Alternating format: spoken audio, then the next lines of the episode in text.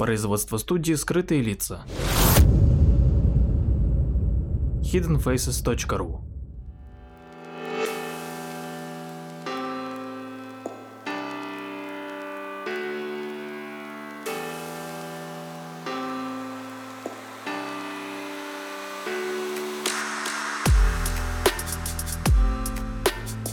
Добрый день, дорогие слушатели, с вами Владимир Марковский, ведущий передачи «Прожектор восприятия» и очередной ее выпуск.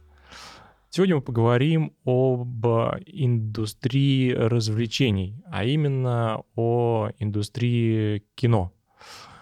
Но немножко с другого угла мы посмотрим на то, как индустрия кино зарабатывает деньги – так вот, например, в 2014 году американская индустрия кино пережила не лучший год своей жизни. Кассовые сборы в прокате в США и Канаде упали на 5% до 11 миллиардов долларов. А если рассмотреть отдельно США, то по этому показателю они впервые в истории уступили первое место Китаю. И от миллионных убытков владельцев кинотеатров спасла банальная привычка посетителей есть и пить во время просмотра фильмов.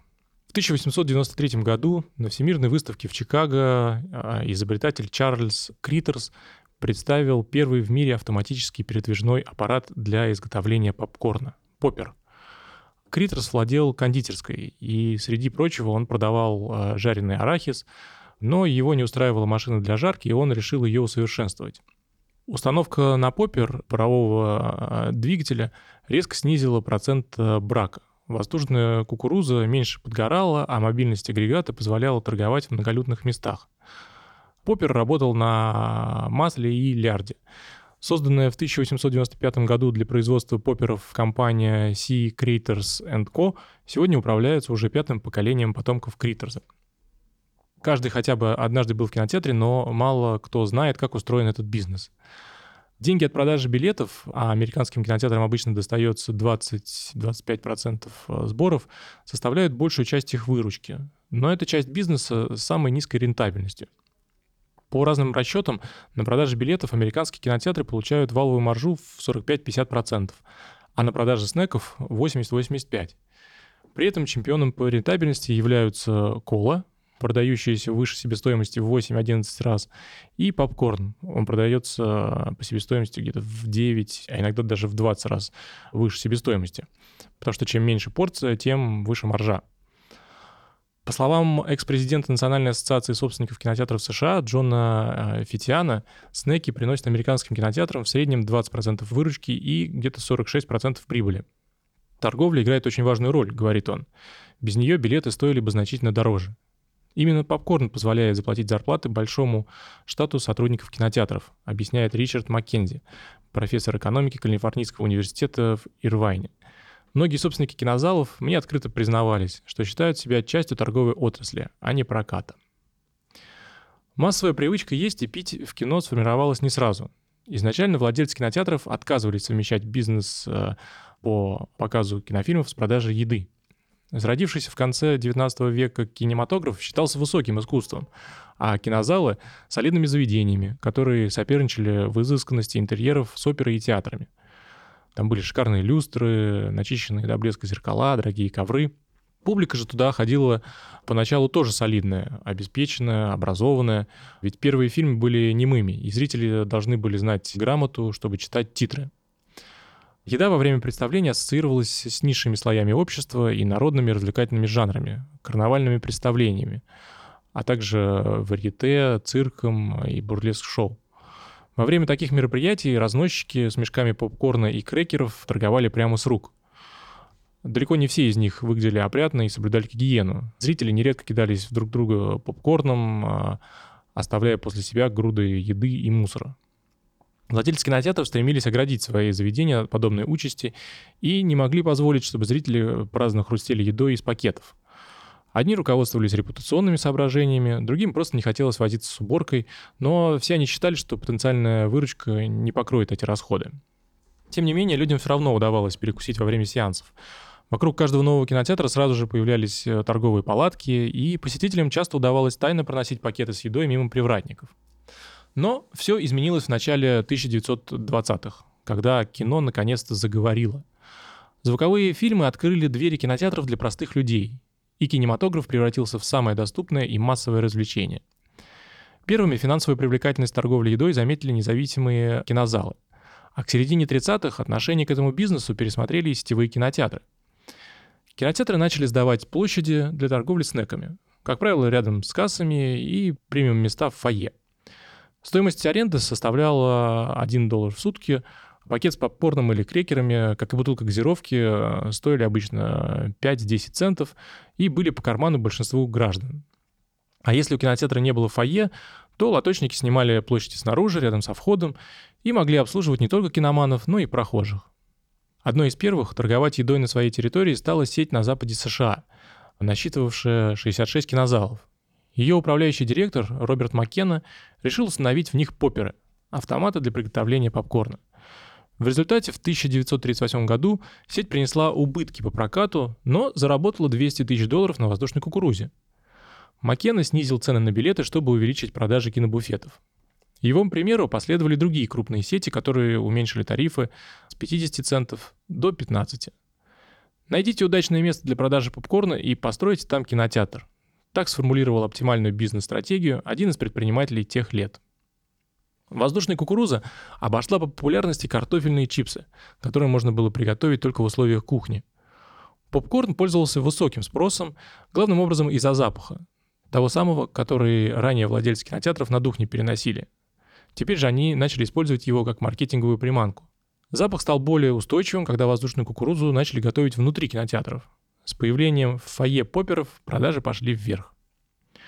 В одних кинотеатрах, преимущественно небольших и независимых, торговля едой покрывала все накладные расходы. В других она приносила больше, чем продажа билетов. На этом фоне урожай кукурузы в США достиг к 1940 году 100 миллионов фунтов против 5 миллионов фунтов в 1934 году. Прибыль от продажи попкорна помогла многим кинотеатрам пережить Великую депрессию, а само лакомство не пропало даже во Вторую мировую войну, когда другие сладости стали недоступны из-за дефицита сахара. Посещаемость кинотеатров взлетела в начале 40-х. Люди стремились отвлечься от ужасов военного времени и ходили в кино по несколько раз в неделю. За время войны Голливуд выпустил полторы тысячи фильмов, четверть из которых была военными. В среднем в те годы недельная посещаемость кинотеатров превышала 60 миллионов человек. А в 1942 году показатель достиг 100 миллионов. При этом население страны составляло 135 миллионов человек. Кассовые сборы к 1945 году почти удвоились, достигнув полутора миллиардов против 700 миллионов в 1940 году. Во Вторую мировую американцы съедали в три раза больше воздушной кукурузы, чем до нее, и поход в кино стал немыслим без этого лакомства. К 1945 году на кинотеатре приходилось половина потребляемого в США попкорна. Во время войны билет в кино в среднем стоил 27 центов. Это где-то 3,7 долларов в сегодняшних деньгах. Во время Великой депрессии 50 центов. В эту цену входили просмотры военной кинохроники, мультфильма, художественного фильма, которые показывали за один сеанс. В 1948 году фермеры собрали урожай кукурузы уже в 300 миллионов фунтов, эквивалент 250 миллионов порций попкорна стоимостью 10 центов каждая. Хватило бы, чтобы раздать э, где-то по две порции каждому американцу в то время. К 1949 году 60% всех, кто приходил в кино, тратили деньги на снеки. В общей сложности в те годы этот бизнес приносил кинотеатрам порядка 500 миллионов э, долларов в год против 10 миллионов в 1936. Со временем кинотеатры стали стимулировать продажи попкорна, добавляя в него больше жира, масла и соли. Подобную практику пресекли лишь десятилетия спустя. В 1994 году неправительственная организация Центр науки в интересах общества, CSPI, выпустил доклад, вызвавший большой общественный резонанс. Его авторы пришли к выводу, что по содержанию насыщенного жира большая порция попкорна, продающаяся в кинотеатрах, эквивалентна 6 бигмакам – Продажи сразу же упали. И продавцам воздушной кукурузы даже пришлось перейти из кокосового масла, содержащего 92% насыщенных жиров, на каноловое, где этот показатель составляет только 5%. И немножко об экспансии Кока-Колы. Во время Второй мировой войны эта компания смогла укрепить позиции главным образом за счет госконтрактов. Компания снабжала газировкой государственные предприятия. Положение ее главного конкурента, PepsiCo, напротив, ухудшилось из-за приостановки производства в странах, вовлеченных в войну. После окончания войны Coca-Cola вплотную взялась за киноиндустрию. Специалисты компании ездили по США и устанавливали в кинотеатрах прохладительные буфеты. С появлением новых независимых кинозалов, а в 1948 году надзорные органы запретили голливудским студиям одновременно заниматься прокатом, их владельцы увидели в продаже напитков возможность компенсировать расходы на прокат. А чтобы увеличить продажи, показ фильмов стали прерывать на рекламу снеков. В 1940-е Coca-Cola и торговая ассоциация Института попкорна объединили маркетинговые усилия. Попкорн и кола образовали идеальный симбиоз. Добавляемая в воздушную кукурузу соль вызывала жажду, а газировка позиционировалась как лучшее средство ее утоления – Именно поэтому Coca-Cola и Popcorn Institute решили запустить совместную рекламу. Агрессивный маркетинг казался эффективным, и на 40-е и 50-е годы пришелся пик потребления попкорна в США. Одним из следствий э, принятого в 1948 году решения, э, запретившего киностудиям владеть кинотеатрами, стала высокая стоимость э, попкорна в кинозалах. И также в это же время были введены нормы, э, ограничивавшие возможность э, студий повышать цены на билеты. И законодательные запреты лишили студии возможности беспрепятственно реинвестировать в сетевые кинозалы и заключать договоры с ними на удобных э, им условиях. В итоге сейчас любители попкорна косвенно субсидируют стоимость билета тех, кто к нему равнодушен.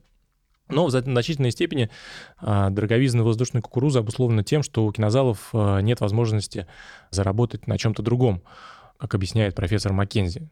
Несмотря на то, что маржа кинозалов, а, относящаяся к сырью, кукуруза, масло, соль при продаже готового продукта превышает 90%, а торговая наценка достигает 900, итоговая прибыль не столь высока, если учесть остальные траты. Плата за аренду площадей под оборудование для приготовления попкорна высока, как, собственно, высоки и траты на обслуживание этого оборудования. В отличие от других э, розничных заведений, в кинотеатрах э, попперы используются лишь пару часов в день, а, главным образом в перерывах между сеансами. И, кроме того, кинотеатры несут дополнительные расходы в виде зарплат продавцам и уборщикам. Объяснение дороговизны попкорна можно встретить и в фундаментальной науке, Экономисты Луис Локи и Альваро Родригес связывают высокую стоимость попкорна с тем, что этот э, продукт исчисляем. Его можно купить больше или меньше, в отличие от фильма, который представляет собой э, величину постоянную и неделимую. Их коллеги Дэвид Фридман и Стивен Летсбург считают, что при повышении цен на попкорн кинотеатры сохраняют возможность увеличения спроса на этот продукт, тогда как при повышении стоимости билетов они рискуют потерять на продажах не только билетов, но и попкорна. Кинотеатры продают не фильмы и не попкорн, а сами вечера в кинотеатрах, которые по выбору клиента могут включать в себя и то, и другое. Как любой продавец, владелец кинотеатра стремится получить самую высокую цену с тех, кто больше других готов заплатить ее, объясняет Лесбург в книжке «Экономист на диване». Дешевые билеты и дорогой попкорн — фактически взимание более высокой платы с тех, кто ест много попкорна. Это работает, но только потому, что те, кто готов платить высокую цену, и те, кто ест много попкорна, по сути, одни и те же люди. Спасибо за внимание.